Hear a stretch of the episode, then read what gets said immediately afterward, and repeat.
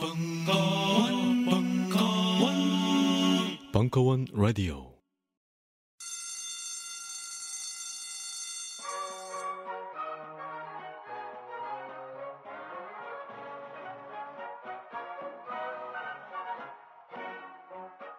오늘도 힘차게 매일매일 활기찬 당신의 아침을 책임질 손안의 킹스베리, 중세 왕과 귀족들만 먹었다는 아로니아와 함께 발기찬 하루를 시작하십시오. 백 퍼센트 폴란드산 아로니아 열매 농축과즙, 평산네이처, 평산네이처 아로니아, 아로니아 친. 친. 가사노동과 학업, 직장 스트레스로 지친 가족을 위한 최고의 선물. 한국에서 구라파의 맛과 향을 덤으로 느낄 수 있습니다. 우리 가족의 건강은 아로니아가 챙겨줘요. 백 퍼센트 폴란드산 아로니아 열매 농축과즙, 평산네이처 아로니아 진. 보다 자세한 사항은 딴지마켓에서 확인하실 수 있습니다. 슈퍼홍삼케인 기적을 홍삼하라. 심사위원 평가입니다. 일본 홍삼액은 와, 국내 대표 브랜드네요. 훌륭하지만 음, 가격 거품이 심하네요. 인삼도 직접 재배하지 않은 거라 홍삼 특유의 소울이 부족해 보여요. 이번 홍삼액은 다른 약재를 추가해서 기교를 부렸네요. 홍삼 대신 다른 약재를 넣으니까 가격이 떨어지는 거잖아요. 홍삼 진정성이 아쉽네요.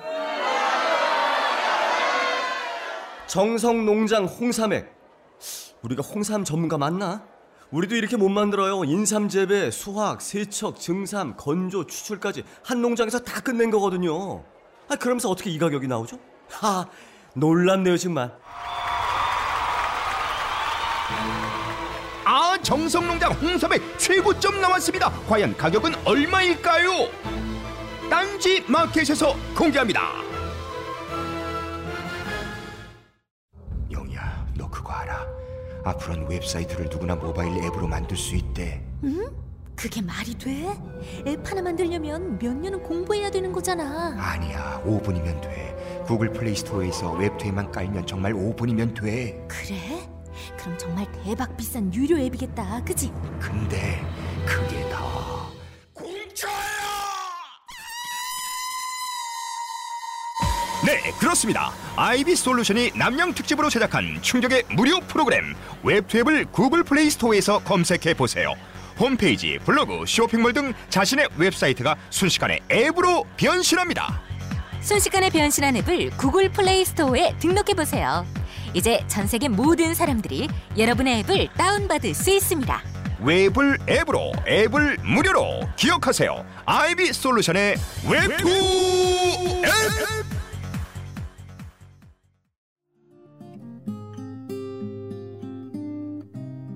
명배우의 명연설 특강, 명계남이 해설하는 노무현 명연설 이 부, 유월 이십삼일 강연.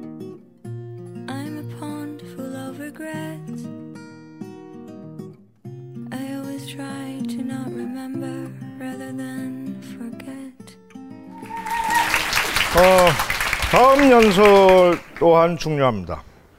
다음 연설은 노무현 대통령이 참평 포럼에서 연설하신 겁니다. 이건 뭐냐면 대통령이 퇴임 말기에, 그러니까 대통령 선거가 이천 이명박 대통령이 이천구 년 언제죠? 이천칠 년? 몰라, 하도 오래됐어 그것도. 이제 거의 정권이 새나 무슨 당? 하여튼 한 뭐 어디 어디로 넘어가는 분위기가 모두 인지가 되고 대통령의 지지율은 바닥을 걷고 있는 그 대통령 퇴임 마지막 해입니다. 마지막 해에 모든 언론에서는 뭐 난리가 나고, 여러분들 기억났습니다. 진보는 진보대로 더 많이 뺏어와서 나눠주지 않았다고 대통령을 씹고, 그리고 보수는 보수대로 저 빨갱이가 우리 걸 다 뺏어갔다고 씹고, 사면 초과로 진보로부터 보수로부터 쌍폭탄을 맞아서 대통령은 만신창이가 되고 참여정부의 훌륭한 성과들은 쓰레기통으로 가기 시작을 합니다. 그러나 그 시각에도 청와대에서는, 내가 구경 가봤지만 청와대 직원들은 대통령 선거가 십이월 십구일인데 십이월 십팔일 그 전까지 밤 열한 시까지 일을 했습니다. 이건 모를 겁니다. 보통 정부에서 대통령이 퇴임하는 시절이 되면은 한 칠, 팔월쯤부터 청와대에 일하는 직원들은 뭐를 하냐면은 서울 시내의 롯데호텔이나 조선호텔 커피숍에 앉아서 네 시쯤이면 나와서 다음 취직 자리를 연구하고 의논하고 이런 것들 하는 게 일입니다. 근데 당시 참여정부의 행정관을 비롯해서 청와대 직원 사백 명은 대통령이 내놓은 숙제 때문에 퇴임하는 마지막 순간까지 기록을 정리하고 자료를 정리하고 파일을 만들고 그 일을 하고 있었습니다. 그렇게 대통령이 해놓은 여러 가지 일들 열거하기도 그렇습니다만 최근에 나온 책이 하나 있습니다. 아, 이걸 안 가져왔네. 민주정부 십 년과 이를테면 보수정권 십 년이 해놓은 일들을 정부에서 발표한 통계치와 자료치로 보고한 자료입니다. 신문에 나지 않은 자료들입니다. 예? 이를테면 참여정부 시절에는 우리 국민의 삶의 행복지수라는 것이 세계 매디였다. 우리가 평가하는 게 아니라 세계의 오이시디 유수한 기관에서 하는 평가, 또는 한국의 언론지수, 우리나라 언론저변에서 발표하는 게 아니라 세계 기자협회에서 발표하는 한국의 언론자유지수가 매디였다라는 이런 평가. 이거 다 거꾸로 곤두박질 쳐진 거 아시죠? 예? 그런 여러 가지 자료들이 있는데도 불구하고 그걸 국민들은 알아주지도 않고 방송에서는 얘기해주지도 않고 다음 정권에 대한 그런 것들만 난리가 납니다. 이명박이냐 박근혜냐 이런 거로 다 분위기가 가고 있을 때입니다. 그래서 당시에 참여정부에서 일했던 전직 일했던 관료들과 참여정부를 지지했던 사람들이 모여서 참여정부 평가포럼이라는 걸 만들었습니다. 참여정부가 제대로 한 일은 제대로 정리하고 국민에게 알려야 된다라는 모임을 만들었어요. 유익한 모임이죠. 아무도 해주지 않으니까.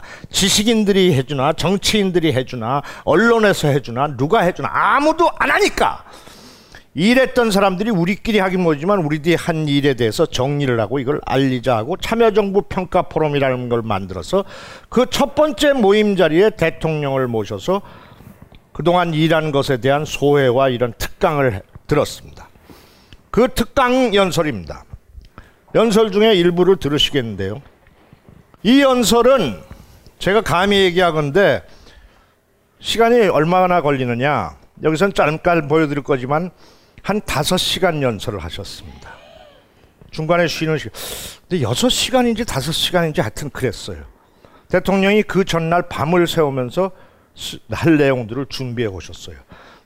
제가 중요한 부분만 프린트를 텍스트로다가 제 후배를 시켜서 녹취를 해서 한 것이 이게 육십 페이지가 넘는 분량입니다.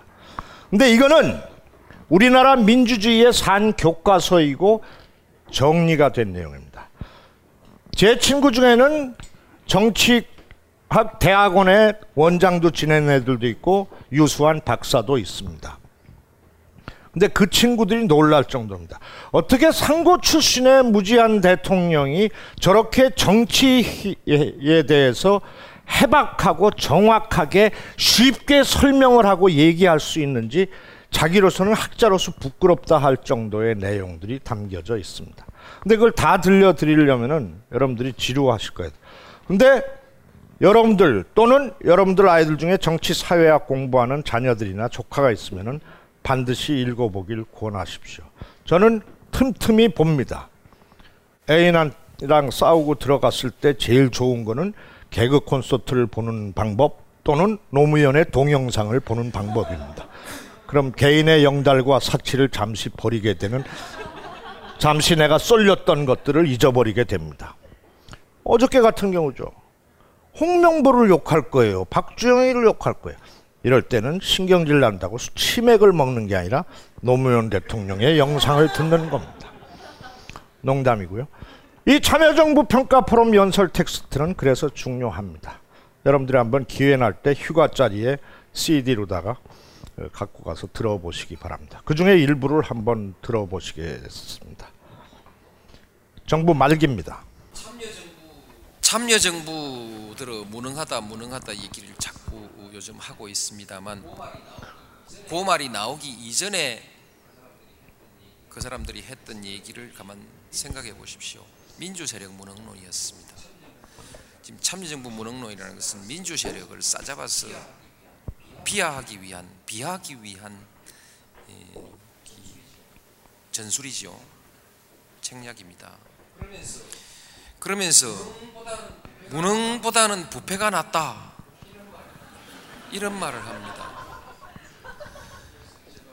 그래서 제가 생각해 보니까 이런 망발이 어디 있느냐, 그런 생각을 하는 사람은 부패하고 무능한 정부를 만들 것이다 이렇게 생각합니다.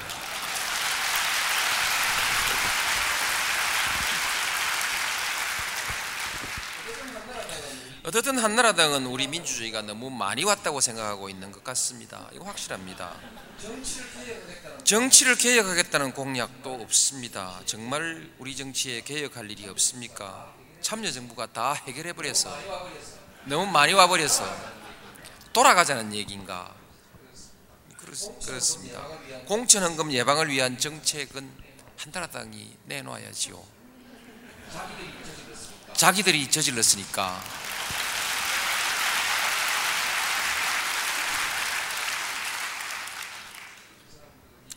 이 사람들이 이 정권을 잡음 집권하면 지역주의가 강화, 이 공천헌금은 지역주의의 결과 아닙니까? 그렇죠? 지역주의가 공천을 이권화해 놨기 때문 아닙니까? 그래서 지역주의가 강화되고 부패정치 낡은 정치가 되살아날 것입니다. 부패정치 낡은 정치를 하는 정부는 볼 것 없이 무능한 정부가 될 수밖에 없는 것입니다. 여러분 봤잖아요.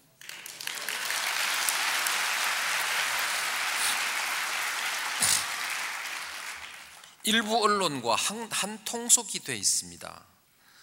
어제 한나라당 원내대표는 노정권이 언론과 싸움을 벌여서 친노 세력을 결집하고 있다 이렇게 논평했습니다. 이것은 며칠 전에 조선일보 일면 머리 기사 제목 그대로입니다.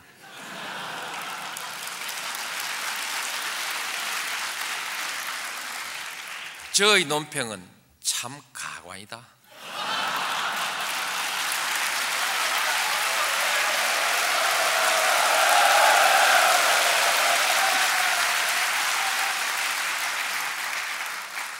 반대로 한나라당이 한마디 하면 그대로 신문 제목이 되는 경우도 부지기수입니다. 물론 일부 언론의 일입니다. 후보들이 화끈하게 언론의 역성을 들고 나왔습니다. 참으로 시대에 역행하는 공약을 이처럼 화끈하게 할 수 있을까? 참으로 용기 있는 사람들입니다. 아까 제가 뭐 그랬죠? 그 모르면 용기가 있다 했던가? 하여튼 뭐 예? 예? 아, 무식한 사람은 용감하다. 예, 무식한 무식한 사람은 용감하다. 정말 한나라당이 집권하면 우리 언론에는 어떤 일이 일어날까? 눈을 감으면 항상 눈에 선한데 저는 이, 이것은 눈을 감지 않아도 눈에 선합니다.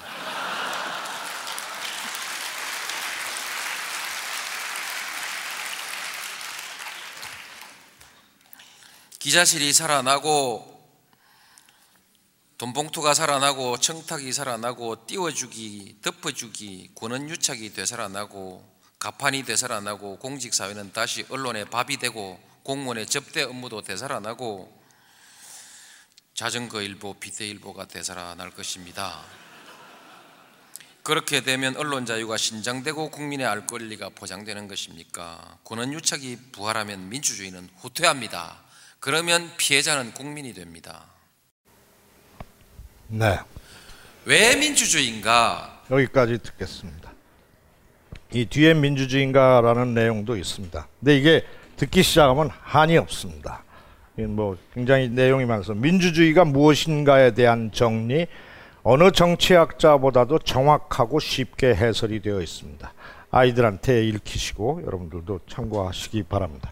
근데 저는 이 연설을 그때 들었습니다. 그냥 구구절절이 죽겠지요. 박수치고 웃고 하, 저런 사람 내가 사랑하는 사람 막 이렇게 하면서 듣고 중간에 화장실 한번 갔다 오고 나중에 하니까 여섯 시간을 했는데, 근데 이명박 정부가 들어오고 나서 저 연설이 생각나서 다시 들어봤습니다. 정확하게 예언을 했어요. 이명박 정부가 되고 나서 민주주의가 되돌아갔다, 우리나라가 삼십 년 전으로 되돌아갔다, 이런 얘기들 하는, 되돌아가자는 얘기입니까? 라는 얘기가 나오시고 수많은 얘기들이 나옵니다. 그래서 이 참여정부 평가포럼의 연설은 그런 의미에서 굉장히 중요한 자료입니다. 그래서 저는 이거를 계속 책으로 만들어서 쪽책으로도 만들어서 이렇게 공부를 시키고 하자 하는데, 이제 뭐 하겠죠. 노무현 재단이 뭐 돈이 많지도 않고 그 재단 후원회원이 돼서. 여기에 보면 진보에 대해서 얘기하는 거 뭐 이런 것들 뭐 뭐 다 있습니다. 응? 아까도 저 잠깐 인트로 영상에 나왔지만 진보란 게 뭐냐, 응? 응? 진보란 게 뭐냐. 돈을 이렇게 가난한 사람한테 돈을 나눠주고 복지를 나눠주고 이렇게 같이 쓰자라고 나눠주는 것만이 아니라 권력 자체를 나눠야 그게 제대로 된 민주주의다라는 거죠. 민주주의라는 것이. 그렇게 민주주의에 대해서 설명을 하는 사람이 그렇게 흔하지 않습니다. 아주 쉽게 얘기하는 겁니다. 예? 진보는 바로 거기에 몰두하는 사람들이고요. 응? 권력도 함께 나누는 것이지요. 돈만 나누고 복지예산만 나눠주는 것이 아니라, 시혜하듯이 흘려주는 것이 아니라 권력도 균등하게 함께 공유하는 것이지요. 그것이 민주주의지요.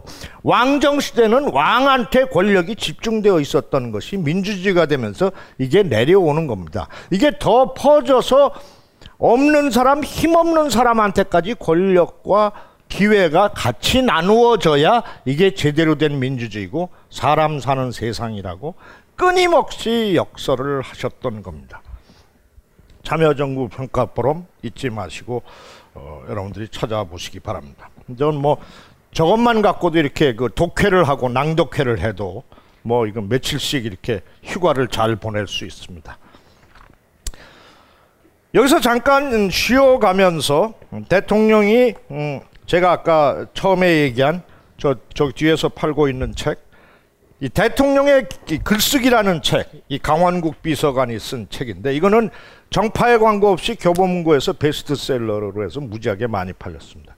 글쓰기에 대해서, 말을 바꾸면 말하기에 대해서 어떻게 하는 건지. 이게 이제 여기에 있는 그 이 강원국 비서관이 처음 출근을 했을 때 대통령이, 아, 대통령님, 제가 이제 대통령의 연설을 담당하기엔 강원국이라는 사람입니다. 그러니까, 어, 그래? 네 이제 나랑 일하면서 고생 좀 하겠다 하시면서 글은 이렇게 쓰라라고 얘기를 하십니다. 보십시오.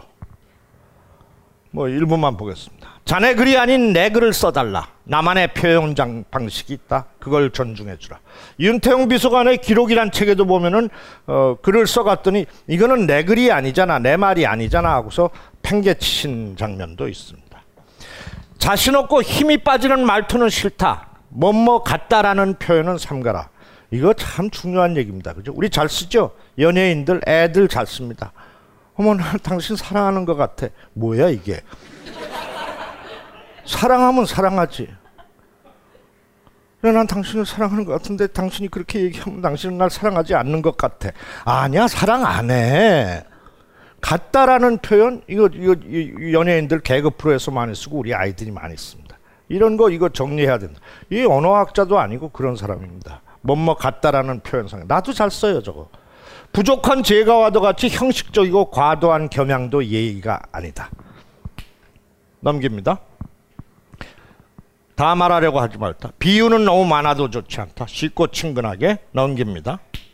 다 아는 얘기인데 이거를 연설비서관, 글쟁이로서 삼사십 년을 살아온 글도사한테 얘기를 하는 겁니다. 글의 목적이 무엇인지 잘 생각해보고 써라. 설득인지 설명인지 반박인지 감동인지 사죄인지 분명하게 글의 목적에 따라서 말을 해야 되는 것이다. 목적이 분명해야지. 응? 엄마 아버지한테 용돈을 달라고 하는 설득인지, 안 주면 집을 나가겠다고 협박을 하는 내용인지에 따라서 말이 달라지는 겁니다. 그걸 분명히 해라 이거야.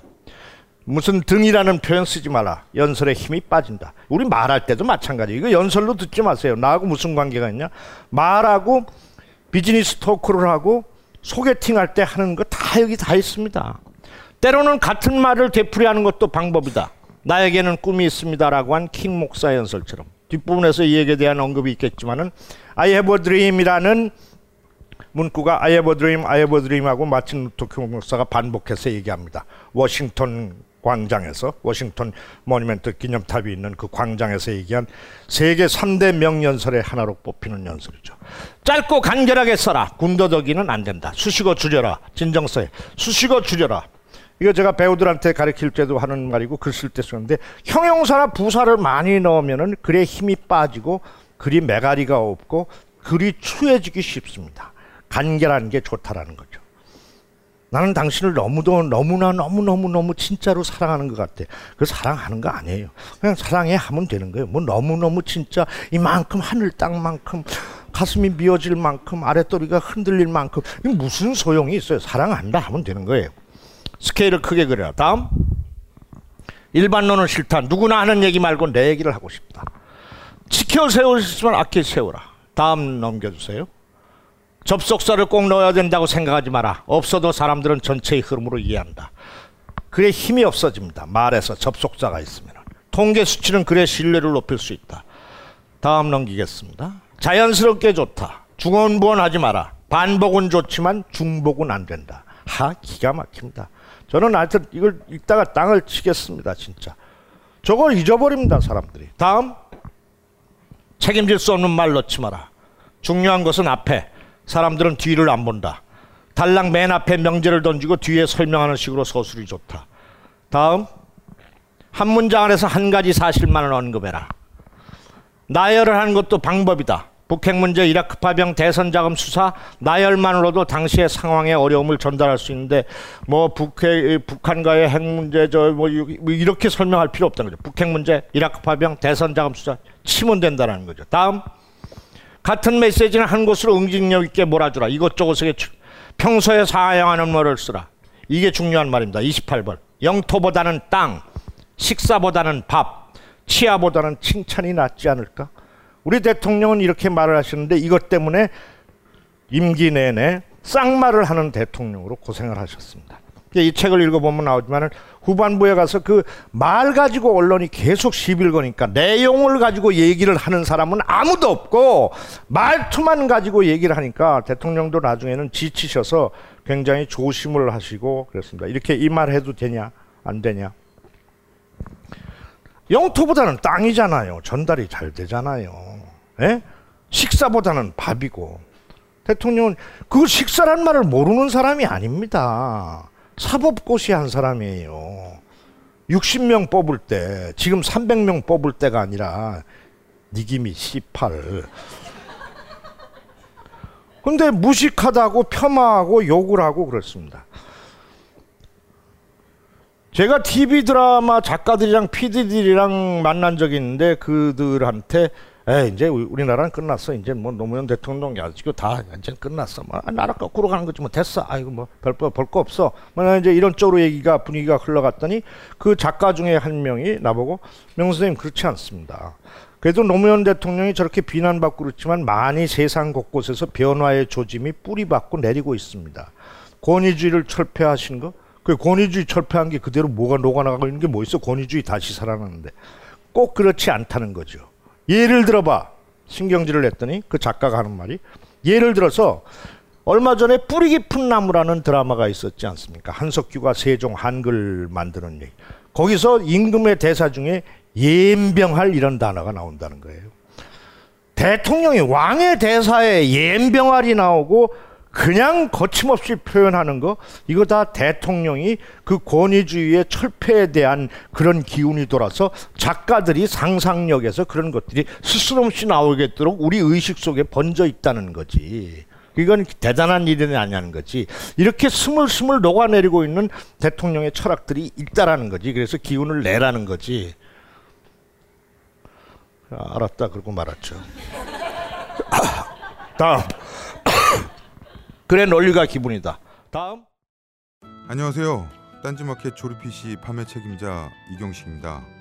요즘 딴지에 걸려있는 재산이 때문에 나름 유명이 되었는데요. 직접 용산 매장으로 찾아오시는 분들은 먼저 알아봐 주시고 배달을 갈 때에도 제 얼굴 보고 바로 열어주시더라고요. 요즘 저의 가장 큰 고민이 바로 이겁니다. 저도 사실 용산 용팔이었거든요.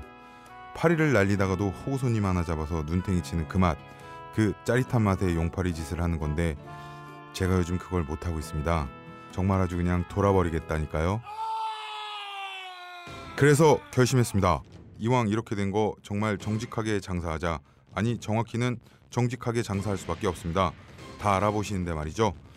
은하계에서 가장 정직하고 가장 에이에스가 믿을 만한 조립 피씨 전문 업체 컴스테이션의 졸라 유명한 이경식이었습니다.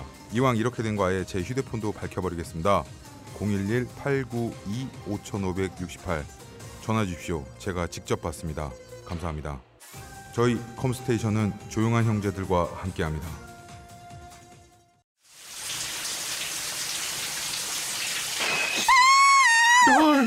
뭐야 자기야, 클렌징 젤 갖다 달라 그래놓고 왜 놀라고 그래. 비그린 젠틀 페이셜 클렌징 젤이 아니잖아. 피부에 약산성 보호막을 만들어주는 비그린 젠틀 페이셜 클렌징 젤로 이제 당신의 얼굴도 촉촉하게 보호해주세요. 비그린 워싱 오일과 시스크럽까지 함께 쓰시면 더욱 좋습니다. 미안해 자기야, 딴지마켓에서 얼른 주문하고 올게. 각종 사회 비리에 처절한 똥침을 날려온 딴지일보가 마켓을 열었습니다. 기자들이 검증해 믿을 수 있는 상품들을 은하계 최저가로 판매하여 명랑한 소비 문화 창달에 이바지할 딴지마켓. 이제 신뢰를 쇼핑하세요. 주소는 마켓 점 딴지 점 컴. 다음. 여러 가지로 해석될 수 있는 표현하지 마라. 단 한 줄로 표현할 수 있는 주제가 생각나지 않으면 그 글은 써서는 안 된다. 중요한 얘기입니다.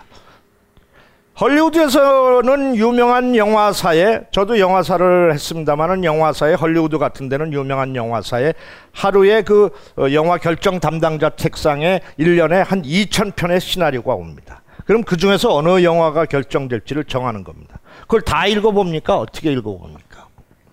감독이나 영화를 만들고 싶은 사람이 그 영화 제작자, 투자자한테 가서 설명을 합니다. 네, 당신이 만들려는 영화가 뭐예요? 그 이 수도 없는 그 영화 기획자, 아이디어가 풍부한 감독과 시나리오 작가가 옵니다. 제작자한테. 당신 영화 뭐 만들려는 영화가 뭐야? 얘기를 해봐. 열다섯 문장, 열다섯 단어로 설명을 해야 됩니다. 열다섯 단어. 이 영화는 사람들한테는 못되고 나쁜 사람으로 알려진 어느 삼류배우 명계남이란 사람이 실제로는 얼마나 착하고 열심히 사는 사람, 사는 사람인가를 보여주는 영화입니다. 아주 간단하게 열다섯, 영어 단어로 열다섯 자로 설명을 해야 돼요. 요거를 좀 편하게 해서 우리나라의 영화 제작자, 투자자들은 십오 분 내에 자기의 영화에 대해서 감독이 설명을 할 수 없으면은 좀 의아하게 생각을 합니다. 저도 제작자였죠. 무슨 영화인데 그거 어떻게 다 읽어봐요. 물론 관심이 있어야 읽어보지. 무슨 영화 만들 건데. 뭐뭐해서 이러고 저런 사람이 이렇게 돼서 이렇게 된다는 이야기입니다. 한 줄로 표현할 수 있는 주제가 생각나지 않으면 그 글은 쓰지 말아라. 기가 막힌 얘기입니다. 우리 얘기에 다 통하는 얘기입니다. 다음. 또 글쓰기와 음식에 대해서 비교를 하셨습니다. 참 재밌어요.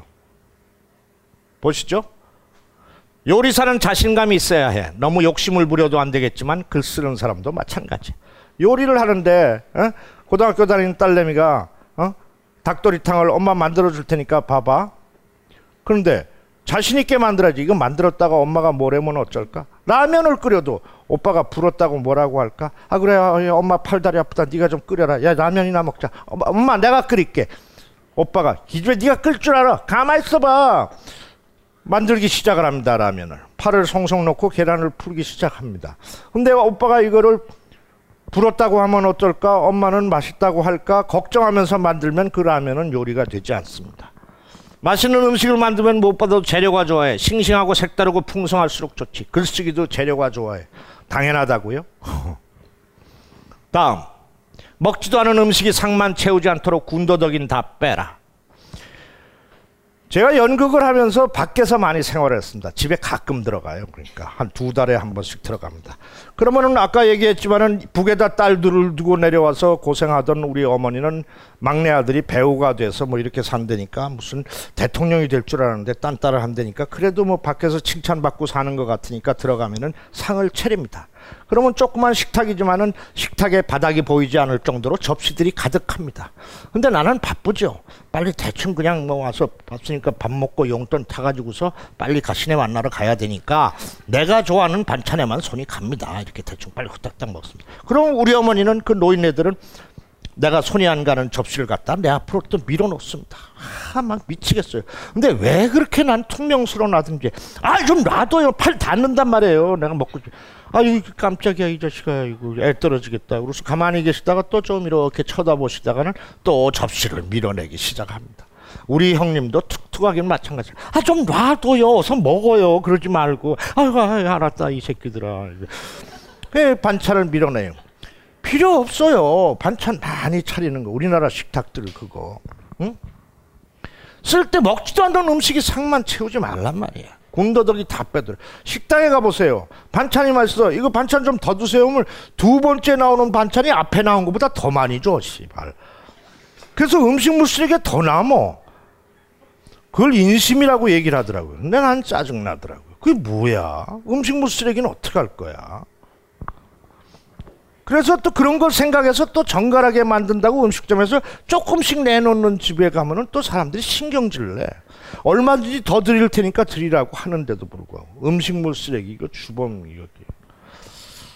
글의 시작은 에피타이저, 글의 끝은 디저트에 해당하지. 이게 중요해. 딱, 딱, 딱 찍어내서 말씀하십니다. 다음. 핵심 요리는 앞에 나와야 돼. 두괄식으로 써야 한단 말이지. 다른 요리로 미리 배를 불려놓으면 정작 메인 요리는 맛있게 못 먹는 법이야. 소개팅하면서 하, 감명 깊게 본 영화가 뭐예요? 전공이 뭐예요? 뭐 길게 가. 왜 뭐 빙빙 돌아. 좋아하는 책이 뭐였어? 어, 그거예요? 어느 동네 살았어요? 아, 막 빙빙 돌아.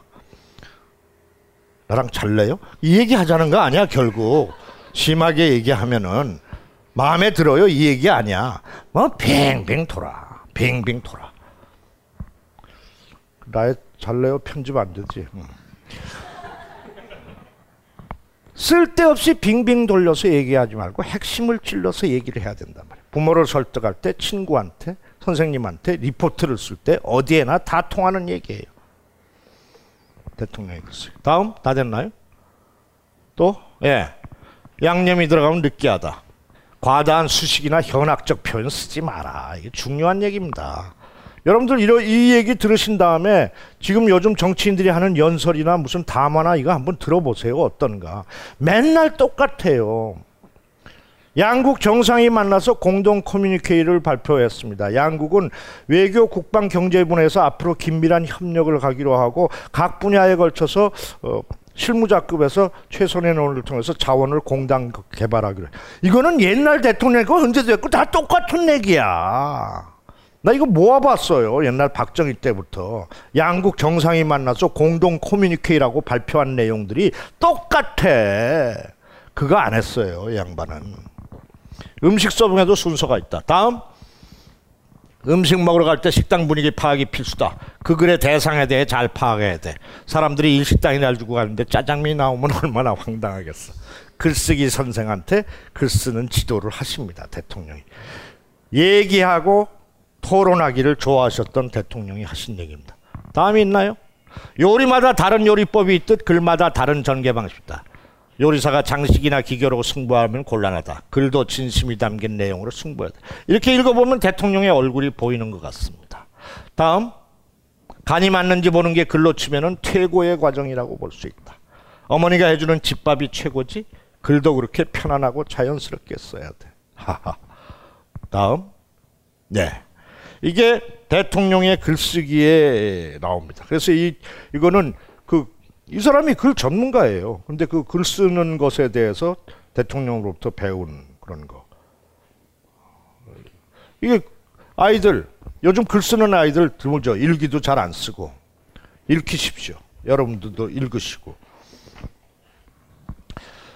자, 이제 뭐 얘기를 하자면 끝이 없지만은 연설 해설은 한 연설만을 남겨놓고 있습니다. 대통령은 얘기를 하기를 좋아하셨고 표현하기를 좋아하셨고 정리하고 기록하기를 좋아하셨습니다. 그래서 대통령의 말씀들은 알려지지 않은 게 부지기수입니다. 아, 그거 안 했다. 독도 안 했지. 어, 독도 관련 들어야겠다. 독도 영상, 독도 연설을 들으시겠는데요. 이 독도 연설은 에, 이거는 대통령이 하시는 연설 기법 중에서 담화문입니다. 담화문은 외교적인 담화문은 모든 문장이 그 나라 언어로 번역이 되어서 해당 당사국에도 공식적으로 전달이 되고 유엔에도 가고 관련 주변 국가의 외교 사절들에게도 공통으로다가 배포가 됩니다. 그 나라 언어와 세계 공통어로다가 영어를 포함해서 한국말과 공통으로 배포되기 때문에 이런 연설은 원고가 정밀하게 쓰여져서 어, 단어의 선택이 굉장히 중요하게 됩니다. 그래서 이것은 실수가 있어서는 안 되기 때문에 이런 대통령의 이 자료는 아니지만은 담화문 연설은 프롬프터라는 걸 사용을 합니다. 프롬프터라는 것은 아홉 시 뉴스의 앵커들이 여러분 안방에 앉아서 수박씨를 뱉어먹고 있는 여러분을 보고 얘기하는 것 같지만 말투가 틀리지 않게 사실은 저 카메라 밑에 이만한 조그만 스크린이 달려 있습니다. 그래서 그 스크린으로 자막이 이렇게 원고가 이렇게 스크롤돼서 올라갑니다. 그러니까 이를테면 대통령 취임식에서 대통령이 그냥 하는 것 같죠. 그 앞에 이렇게 스크린이 있습니다. 근데 이게 투명판입니다. 그래서 앞에서는 보이질 않습니다. 그리고 카메라가 잡을 때도 그 스크린 프롬프터라고 부르는 그것은 찍지 않고 대통령의 바스트샷만 잡기 때문에 꼭 이렇게 얘기하는 것 같은 겁니다. 그게 유명한 그 최고 지도자나 아, 방송의 앵커들이 쓰는 겁니다.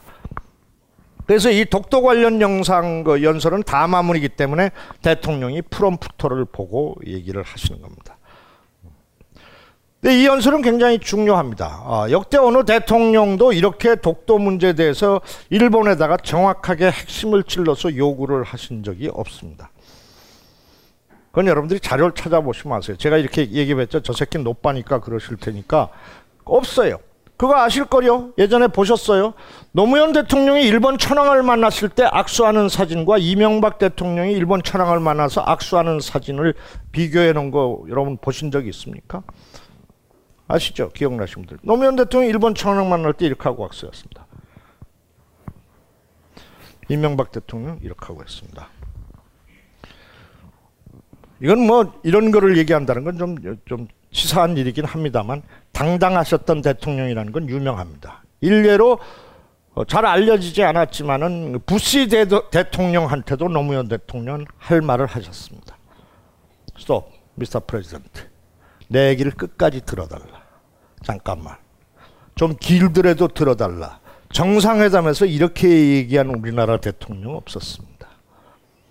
부시 대통령과 앉아서 회담하는 사진이 나왔는데 대통령이 우리 대통령이 다리 꽈다고 어느 신문에서 꼬은 적이 있습니다. 왜? 미국 대통령은 다리 꽈도 되고 우리 대통령은 다리 꼬면 안 돼요. 당당하셨습니다. 약소국가의 대통령으로서 다른 나라의 정상들을 만날 때 항상 국민들의 자존감을 걱정하시면서 국민들이 어깨 펴고 볼 것을 생각하시고 행동거지를 하셨습니다. 중요한 얘기입니다. 중요한 얘기입니다. 부시 대통령한테 당신 북한 보고 악의 축이라는 말을 쓰는 거 그렇게 생각할 수 있다. 그렇지만 당신은 미국의 대통령이 아니라 세계의 지도자 아니냐. 그러면 세계의 지도자면 통이 커야지. 당신 마음에 당신이 세계 지도자라고 마음에 안 드는 나라가 있다고 해서 그걸 악의 축이라고 그렇게 확 잘라버리면은 그걸 듣는 쪽에서는 얼마나 독이 나서 덤벼들고 일이 어렵게 되겠느냐. 어? 세계의 지도자인데. 그러니까 그렇게 하는 게 아니다라는 쪽에 오프 더 레코드로다가 외교문서에도 나오지 않는 한 삼십 분인가 뭐 한 시간을 했었대요. 그랬더니 막판에 대통령, 부시 대통령이 오케이, okay, I am sorry, 미스터 President. 난 앞으로 절대로 악의 축이란 말을 쓰지 않겠다라고 얘기를 했대요. 설득을 당해서. 그 후로 한 이 년 있다가 다시 쓰긴 했습니다. 부시가. 그 후로 한동안 안 썼어요. 그 말은 옳은 얘기니까. 그렇게 설득을 했어요. 당신이 세계의 대통령인데 쥐도, 쥐도 나갈 구멍을 보고 쫓아야지. 이 나쁜 새끼하고 하면 애가 그게 견딥니까 그게. 그러면 안 되는 거다. 세계의 지도자가. 악의 축이란 그런 거 아니지. 이걸 한 거예요. 누가 그런 얘기를 해요. 정상회담에서. 독도 문제가 발생했을 때 곤돌라라에서 당시 미 국무장관, 미국의 국무장관은 우리나라로 치면 국무총리 넘과는 넘버 투, 그죠? 당시에 곤돌라라에서 국무장관이 흑인 여성인데 대단한 여성이었죠. 독도 문제로다가 한국과 일본이 시끄럽습니다. 중국 눈치 보면서 폼 잡고 있고. 그럴 때는 국무장관이 이 동북아 삼 개국으로 방문하러 옵니다. 일본 먼저 오고, 그 다음에 한국 오고, 그 다음에 중국을 한 일주일도 안 되는 한 사박 오일 과정에 옵니다. 중국, 일본에서는 한 일박 이일이나 이박 삼일 자고, 한국에 와서는 일박 일일, 일박도 아니고 그냥 원데이로 다 가고, 그 다음에 중국 갑니다. 당시에 곤돌라이스가 우리나라를 방문한 날이 일요일이었습니다.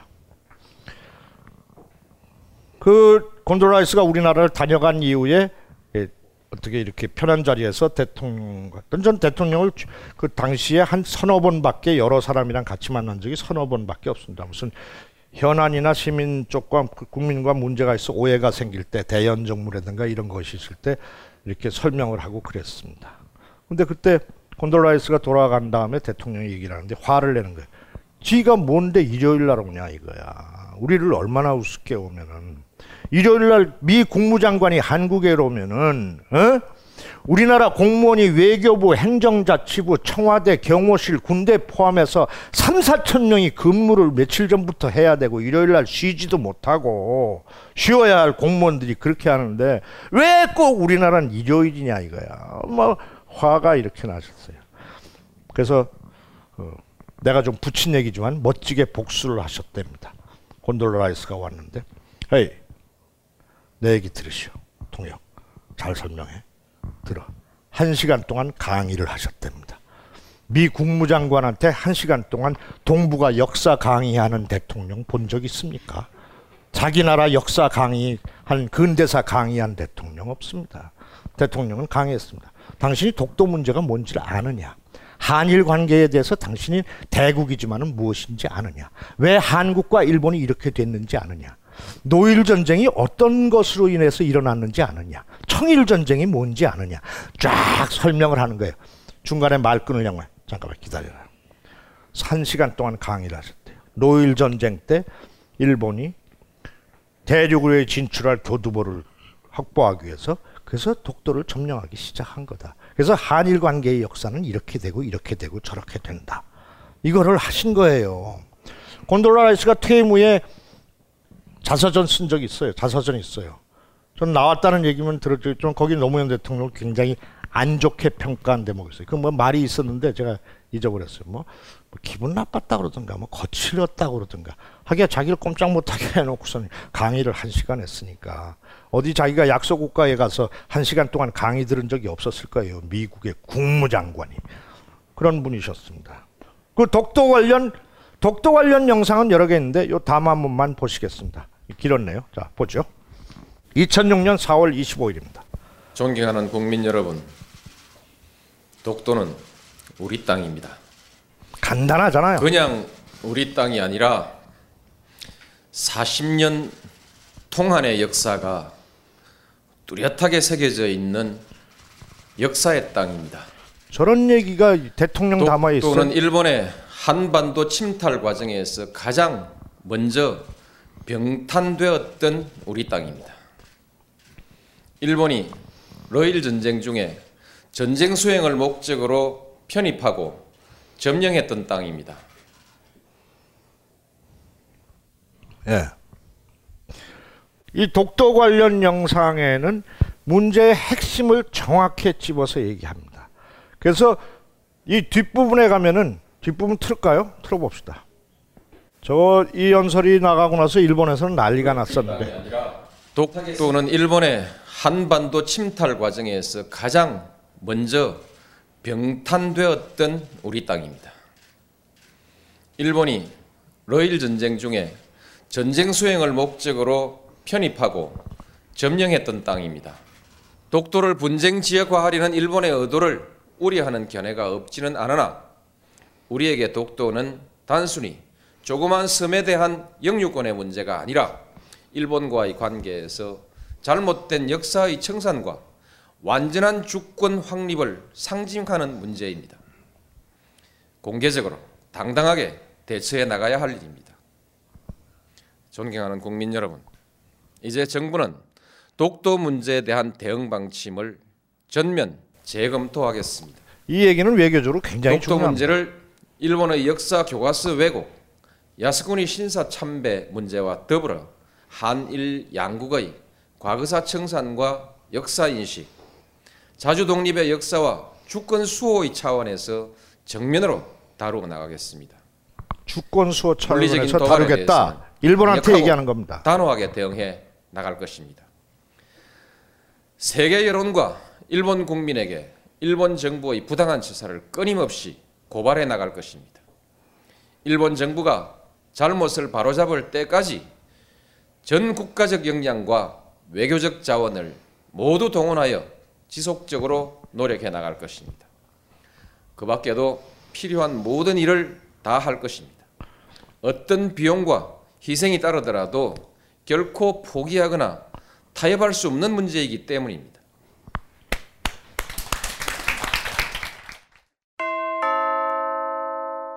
벙커원 멤버십 일 주년 도래. 갱신시 처음 가격 그대로. 만료일 확인하여 너도 나도 자산 증진. 지금 바로 벙커원 홈페이지에서 확인해보세요.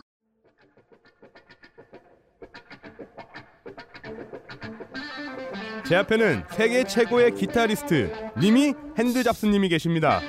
오늘까지 전 세계 음반 판매량 오십억 장을 돌파하고 백오십 주간 빌보드 일 위를 유지하고 계십니다. 감회가 어떠신가요?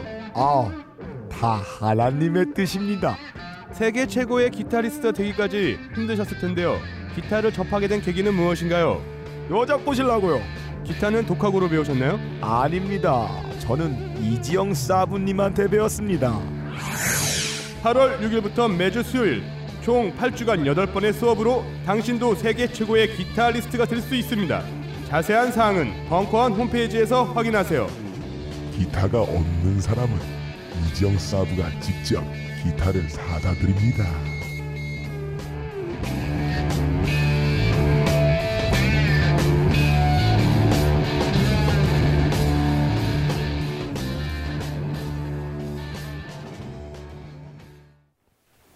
저 연설 이후에 일본에서는 아주 난리가 났었습니다. 근데 저 연설은 방송된 적도 없고 여러분들도 들어본 적이 없습니다.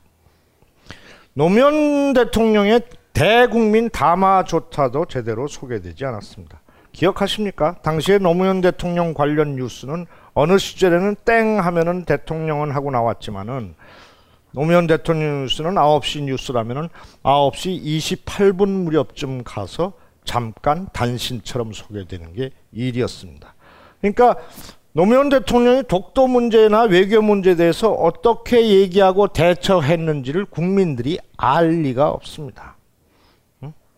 사 대 이로 진 것에 열광하고 안타까워하고 저녁 때 삼겹살을 빨리 사위가 제대로 좋은 걸 사와서 얼른 구워 먹고 손주새끼 재롱을 볼 것만 걱정하는 우리들에게는 독도 문제가 뭐 그게 영유권의 문제인지 역사의 문제인지 그저 우리 딸내미 손주가 독도는 우리 땅 그 노래 그냥 잘 뽑아 제끼면 아이고 잘한다 하는 것이 끝이지 아 뭐 우리들의 일상 서민들의 생활과는 관계가 없으니까 관심에서 뒤처지고 이것을 이용하는 기득권 세력과 언론들은 이 얘기를 그렇게 몰아가는 게 익숙했던 겁니다.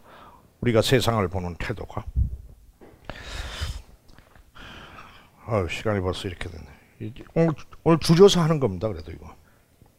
다음은 마지막 연설입니다. 제가 별칭으로다가 육백 년 연설이라고 부르는 이 연설은 저는 어려서부터 제가 그 말 공부를 하고 사람들 앞에 연설하고 웅변을 하고 이렇게 설득하고 이런 과정을 거쳐서 자랐습니다. 배우도 되기도 했지만 그 전에 잠깐 잠깐 빚쟁이가 돼서 쉴 때는 광고쟁이가 돼서 사람들을 설득하기도 했고 정, 정치 광고로 돈을 벌기도 했고 국회의원 후보자들한테 말하는 법을 가르치고 연설문을 써주는 일로 먹고 산 적이 있습니다. 그래서 저는 세계의 유수한 연설문에 대한 공부를 했습니다. 그리고 저희 고등학교 시절에는 영어 공부를 하는 것 중에 하나가 영어의 독해 텍스트로다가 유명한 연설문이 나오기도 했습니다. 그래서 유명한 연설문을 영어로 외우기도 하고 영어로 해석하기도 하고 이렇게 자랐습니다. 말에 관심이 있고 연설에 관심이 있던 저로서는 나중에 확인해 본 여러 그 말하는 사람 글쓰기나 정치인들과 동의해도 세계의 유명한 삼 대 연설이라는 게 있다. 연설이 있다. 그게 뭐냐? 링컨 대통령의 게티즈버그 연설이라는 게 있습니다. 기억하시는지 모르겠습니다. 그죠? 국민의 국민에 의한 국민을 위한 정부, by the people, for the people, of the people이라는 그 정치 철학이 나오는 링컨의 게티즈버그 연설. 이게 기가 막힌 연설로 그의 정치 철학을 담아낸 최고의 명연설로 꼽히는 겁니다. 그 다음에 케네디 대통령의 취임사, 그죠? 국민을 위해 무엇을 해주, 아니 나라가 나를 위해서 무엇을 해줄 것인가를 바라지 말고 내가 국가를 위해서 무엇을 할 것인가를 생각을 하자라는 그. 케네디 대통령의 이 연설문이 취임 연설문이 기가 막힙니다. 그 다음에 이제 아까 잠깐 들었던 마틴루터킹 목사의 워싱턴 광장에서의 연설입니다. I have a dream, I have a dream. 나는 우리들의 앞으로의 세계가 이렇게 평화롭고 자유롭고 모두가 함께 사는 그런 세상이 되는 그런 꿈을 꾸고 있습니다라고 얘기한 그 연설. 그 연설을 하시고 얼마 후에 암살로 돌아가셨지만은 그 삼 대 연설.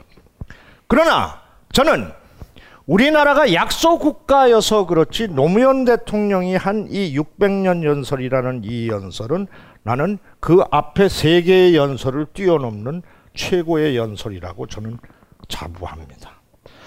약소 국가의 대통령이 아니었다라면은 응? 피파 랭킹 오십육 위의 나라의 대통령이 아니었다라면은 이 연설문은 세계의 정치학 교과서에 실리고 했을 내용입니다. 이 연설은 대통령께서 민주당 후보로 대선에 나가겠다라고 처음 언급하는 자리에서의 연설입니다. 보시면 아시겠지만 원고가 들어있지 않습니다. 메모가 들어있긴 합니다. 그러나 체화되어서 나오는 목소리, 가슴에서 나오는 진심, 그리고 그의 눈빛, 목소리가 이 내용의 위대함을 조금 더 훼손시키지 않는 강력한 힘을 발휘하고 있습니다. 진심을 읽으실 수가 있는 겁니다. 이 육백 년 연설은 시간이 되면은 이렇게 틀어놓고 여러분들 한 사람씩 시켜보고 경연대회를 해서 상도 주고 뭐 그러려고 그랬는데 시간이 없으니까 우리가 한두 번 들어보고 여러분 첫 번째 들어보고 그 다음에 따라서 입속으로 한번 소리내서 해보고 해보시기 바랍니다. 조선건국 이래로 육백 년 동안 우리는 권력에 맞서서 권력을 한 번도 바꿔보지 못했다. 비록 그것이 정의라 할지라도 비록 그것이 진리라 할지라도 권력이 싫어하는 말을 했던 사람은 또는 진리를 내세워서 권력에 저항했던 사람들은 전부 죽임을 당했다. 그 자손들까지 멸문지화를 당했다. 배가 막히겠다. 육백 년 동안 한국에서 부귀영화를 누리고자 하는 사람은 모두 권력에 줄을 서서 손바닥을 비비고 머리를 조아려야 했다. 그저 밥이나 먹고 살고 싶으면 세상에서 어떤 부정이 저질러져도 어떤 불의가 문 앞에서 벌어지고 있어도 강자가 부당하게 약자를 짓밟고 있어도 모른 척하고 고개 숙이고 외면했어요. 눈 감고 귀를 막고 비굴한 삶을 사는 사람만이 목숨을 부지하면서 밥이라도 먹고 살 수 있던 우리 육백 년의 역사, 제 어머니가 제게 남겨주었던 제 가구는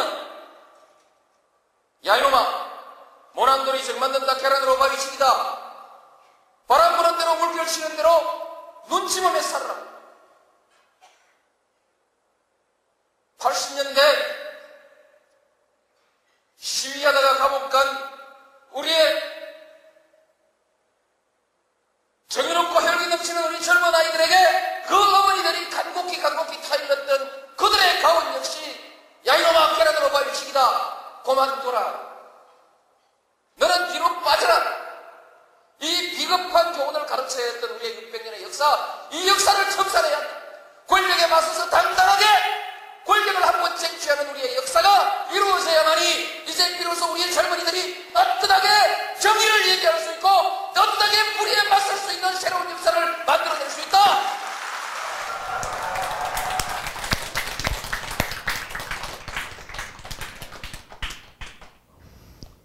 그랬습니다.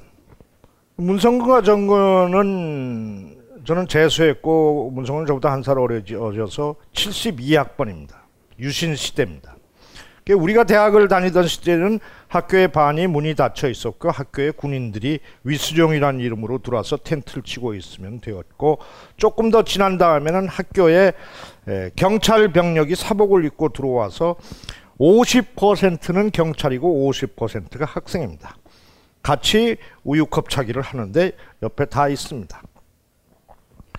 누가 성명서라도 읽으려고 치면은 바로 옆에 있던 애가 멱살을 잡아서 채에서 잡혀갑니다. 그런 시절입니다. 우리 어머니 막내 아들을 낳고 시름을 잊어버리고 막내 아들이 자라고 박수 받고 밖에서 칭찬받는 것을 보면서 기꺼워하셨던 우리 어머니는 막내 아들이 사고도 치고 뭐 연애도 하고 뭐 개판도 치고 그러니까 속을 끓이시긴 하셨지만은 대학에 들어갔는데 저 말 잘하고 마이크 잘 잡는 저놈이 또 앞에서 무슨 짓을 할까봐 걱정이 태산이셨습니다. 그래서 어머니는 보내면 똑같이 얘기하셨습니다. 그나마 나서지 마라. 마이크 잡지 마라. 내가 말을 듣습니까? 에이, 그 진짜 쓸데없네. 그래 엄마. 내가 다 알아서. 그러면 어머니는 또 이렇게 목소리가 작아지면서 그러면은 중간에 서라. 중간에 네 친구들도 욕하지 않을 거 아니냐, 너 비겁하다고. 어? 중간에 서라. 앞엔 쓰지 말고 뭐 이 얘기입니다. 앞에 쓰면 카메라에 찍히고 잡혀가니까, 뒤로 돌아서 도망갈 때 제일 늦게 가서 잡히니까 중간에 서라 그랬었습니다. 그래서 저는 어떤 때는 마이크를 잡았고 어떤 때는 어머니 말처럼 중간에 쓰기도 했고 어떤 때는 꽁무니에 쓰기도 했고 어떤 때는 가지도 않았습니다. 그 비겁하게 살 수밖에 없고 머리를 조아리면서 그렇게 천민과 양민이 나누어져서 조선시대 훈구파 이래의 우리나라의 이 기득권층과 일반 서민들의 삶이 녹아있는 이 권력구조의 역사에 이 부리가 판을 치는 이 한국 근대사의 요점을 압축적으로 정리한 이 연설입니다. 이거는 들을수록 기가 막힌 연설입니다. 다시 한번 들으시는데 입속으로 중얼거리시면서 한번 들어보시겠습니다. 표정을 보십시오. 눈을 감고 들으셔도 좋습니다. 다시 한번 듣겠습니다. 조선건국 이래로 육백 년 동안 우리는 권력에 맞서서 권력을 한 번도 바꿔보지 못했다. 비록 그것이 정의라 할지라도, 비록 그것이 진리라 할지라도 권력이 싫어하는 말을 했던 사람은 또는 진리를 내세워서 권력에 저항했던 사람들은 전부 죽임을 당했다. 그 자손들까지 멸문지화를 당했다. 폐가 망신했다. 육백 년 동안 한국에서 부귀영화를 누리고자 하는 사람은 모두 권력에 줄을 서서 손바닥을 비비고 머리를 조아려야 했다. 그저 밥이나 먹고 살고 싶으면 세상에서 어떤 부정이 저질러져도, 어떤 불의가 문 앞에서 벌어지고 있어도, 강자가 부당하게 약자를 짓밟고 있어도 모른 척하고 고개 숙이고 외면했어요. 눈 감고 귀를 막고 비굴한 삶을 사는 사람만이 목숨을 부지하면서 밥이라도 먹고 살 수 있던 우리 육백 년의 역사,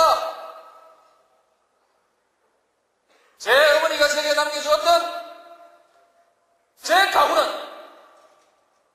야이놈아 모난돌이 정만든다, 계란으로 밥이 치기다, 바람 부는 대로 물결 치는 대로 눈치 몸에 살아라. 팔십 년대 시위하다가 감옥 간 우리의 정의롭고 혈기 넘치는 우리 젊은 아이들에게 그 어머니들이 간곡히 간곡히 타일렀던 그들의 가운 역시 야 이놈아 계란으로 밥이 치기다, 그만둬라, 너는 뒤로 빠져라, 이 비겁한 교훈을 가르쳐야 했던 우리의 육백 년의 역사, 이 역사를 청산해야 한다.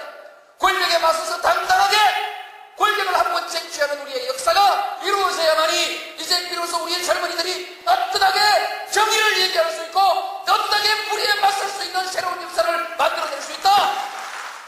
저는 답답하거나 어, 어, 뉴스에서 답답한 것이 나올 때 이 연설문을 붓글씨로 씁니다.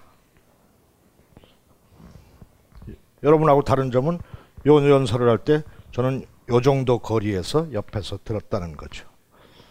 그때는 저 연설이 저렇게 대단한 연설인 줄 몰랐습니다. 그죠? 야, 진짜 정말 원고도 없이 기차게 한다, 진짜. 그러고서 이렇게 그냥 감탄하면서 봤습니다. 진심의 연설입니다. 어느 정치인의 연설에서 이런 그 역사를 읽어내는 통찰력을 담아낸 연설 글귀를 보신 적이 있습니까? 들으신 적이 있습니까? 없습니다. 아, 이게 육백 년 연설이라는 겁니다. 육백 년 연설. 어, 수많은 연설들이 있습니다. 수많은 연설들이, 영상 자료들이 많이 남아 있습니다. 많이 일반인들도 접근할 수가 있습니다. 그걸 보시면은 그분이 어떤 일을 했었다라는 거, 어떤 얘기를 했었다라는 거, 그거를 아는 것만으로도 저는 뒤에 있는 정치인들이 저 양반이 정치에 더 생각하고 역사에 더 생각하고 국민에 더 생각했다는 것을 조금만이라도 따라가기라도 한다면 이거는 기가 막힌 정치인이 될 텐데 왜 안 할까? 이 양반은 자기의 노하우, 자기가 정리한 자료와 비전을 다 남겨주셨어요. 근데 그걸 안 해요. 따라한다고. 근데 많은 부분이 지금 따라하고 있어요. 이 양반이 이공삼공이라고 이천삼십 년까지의 국가대계 청사진. 대통령 오 년이기 때문에 뭘 이루어냅니까? 어? 나라가 이루어지면은 어떤 법령과 제도는 아 오늘부터 과외 금지야. 오늘부터 통행 금지야. 오늘부터 우리나라에서 축구 국가대표팀 운영 안 해. 이런 거는 바로 법을 정하면은 그 다음 날부터 시행이 되지만은 어떤 법령은 오 년, 십 년 후에 사회에 녹아드는 법령이 있어요. 호주제 폐지 문제라든지, 예? 그죠? 뭐 그런 거 수도 없이 많아. 뭐 어떤 법령은 오 년이나 십 년 있어야 된다니까? 스무 살짜리 애가 투표를 하네. 왜 투표 안 해? 어른들 하는 거잖아요. 웃기지 마. 너희들이, 너희 엄마가 뽑는 정치인들이 네가 지방에 사는 스무 살짜리 여자 네가 이 가부장적인 한국 사회에서 서른다섯쯤 돼서 십오 년 후에 네가 사회에 진출했을 때 남자들이 우글거리는 이 세상에서 네가 살아갈 세상의 시스템의 범위를 법률로서 정하는 것이 오늘의 투표 행위야. 이 기집애야. 난 이렇게 얘기했어요. 사실이거든요. 내가 무슨 관계가 있어? 내가 왜 투표를 해? 그러나 자기가 사회에 진출해서 세상에 들어갈 때의 비정규직 문제라든지 남녀차별법에 관한 문제라든지 이 시스템을 정치인들이 결정을 한단 말입니다. 그리고 그것은 어떤 건 오 년, 어떤 건 십 년 후에 결정이 되는 거예요. 네? 중국이 세계 이 위의 경제 대국이라서 미국이 항상 견제를 하는데 어이, 어떤 경제학자들이 얘기하면은 십 년이나 십오 년 후에는 중국이 미국의 경제를 능가할 것이 명약 관화하다고 그래요. 그럼 어떻게 되느냐? 나같이 무식한 놈들 생각해도 미국이 경제의 주도권을 중국에 뺏기면은 동북아가 세계의 질서의 중심이 되니까 정치나 권력의 중심이 동북아의 중국을 중심으로 한 이쪽으로 몰리게 된단 말이에요. 그러면은 미국이 그 누려왔던 팍스 아메리카나의 그 대국의 꿈과 그 세계 경영의 꿈들이 다 저쪽으로 뺏기게 되면은 그 군수업자들과 유태인들이 가만히 있겠느냐. 유치한 얘기로다가 한국이 그때까지도 만약에 분단 상태로 남아서 이런 구조를 유지하면은 여기에 이 화약고를 이용해서 미국이 헤게모니를 잡기 위해서 여기다 불쏘시개를 던질 게 분명하다. 이런 논리가 가능한 거예요. 그래서 남북 문제가 중요한 거고 통일로 가는 길이 험하다 해도 남북 협력으로 가는 것이 이 세계적인 관점에서도 얼마나 중요하냐. 왜 통일은 관심이 없다 그러냐 가시네야. 어? 투표를 해야지. 응? 손기정이가 천구백삼십 년도에 베를린의 마라톤에 참석하러 갈 때 서울역 경상역에서 기차를 타고 갔단 말이야. 모스크바까지 가서 모스크바에서 기차를 갈아타고 베를린으로 갔단 말이야. 가시네 네가 서른다섯 살 돼서 결혼해서 맞벌이 부부라면서 난 네 딸내미가 네 아들딸이 부산역에서 파리행 기차표를 타고 배낭여행을 갈 수 있는 세상을 만들자는 게 왜 안 돼? 그때 가서 하면 되잖아요. 그런 것을 하려는 것들이 우리가 걷어낸 너네 아버지가 번 세금을 맡기고 야 나 바쁘니까 내가 낸 세금 이거 가지고 너네들이 살림 살아봐라고 위임하는 간접 정치를 하는 정치인들한테 권력을 위임하는 거니까 투표를 해야 되지. 내가 이 얘기 왜 하지? 다 투표한 사람들 같은데. 저는 이런 못된 버릇이 있어요. 흥분하는 버릇이. 그래서 이 대통령은 다시 한번 정리를 하면은 뭐 저처럼 롯박은 아니건 간에 덜 알려지고 잘못 알려졌다라는 점에 전 방점을 칩니다. 그래서 그런 것들을 알렸습니다. 혹시 뭐 집안의 어른들이나 뭐 이를테면 가까운 친척들 식구들끼리 모이면 정치 얘기 덜 하시고 그러실 겁니다. 하다간 야단 맞고 너 아직도 거기 좀 뭐 벙컨지 지하실이라면서 그 뭐 머리 볶은 새끼 쫓아다니냐 뭐 이렇게 욕하고 이제 그럴 테니까 어, 기분 나쁘시고 그러실 테니까 정치 얘기 피하죠. 피하지만은 그러나 슬쩍슬쩍 들려주시기 바랍니다. 들려주시기 바랍니다. 조선일보만 사십 년째 보시는 아버지한테 슬쩍 한겨레 신문 여러분 돈 내서 끼워보세요. 대로 하시고 그러시겠지만 어느 날부터 그 할아버지의 눈빛에서 두 개의 신문을 보면서 내가 사는 세상, 세상이 이렇게 다르단 말이야 하고 눈살이 떨리는 것을 발견하시게 될 겁니다. 한, 한쪽의 창문으로만 보시던 분에게 다른 창문이 깨끗한 창문이 이런 창문이 있다는 걸 알려주는 노력을 게을리하지 말아야 됩니다. 시간 나면은 아, 여기까지가 아, 아, 연설과 관련된 제 그 뭐 같이 듣기 행사였습니다. 뒤에 에, 대통령님의 어록들 정리한 영상을 에, 마지막으로 들으면서 오늘 행사를 마치겠습니다. 뒤에 거 들려주시죠. 고맙습니다.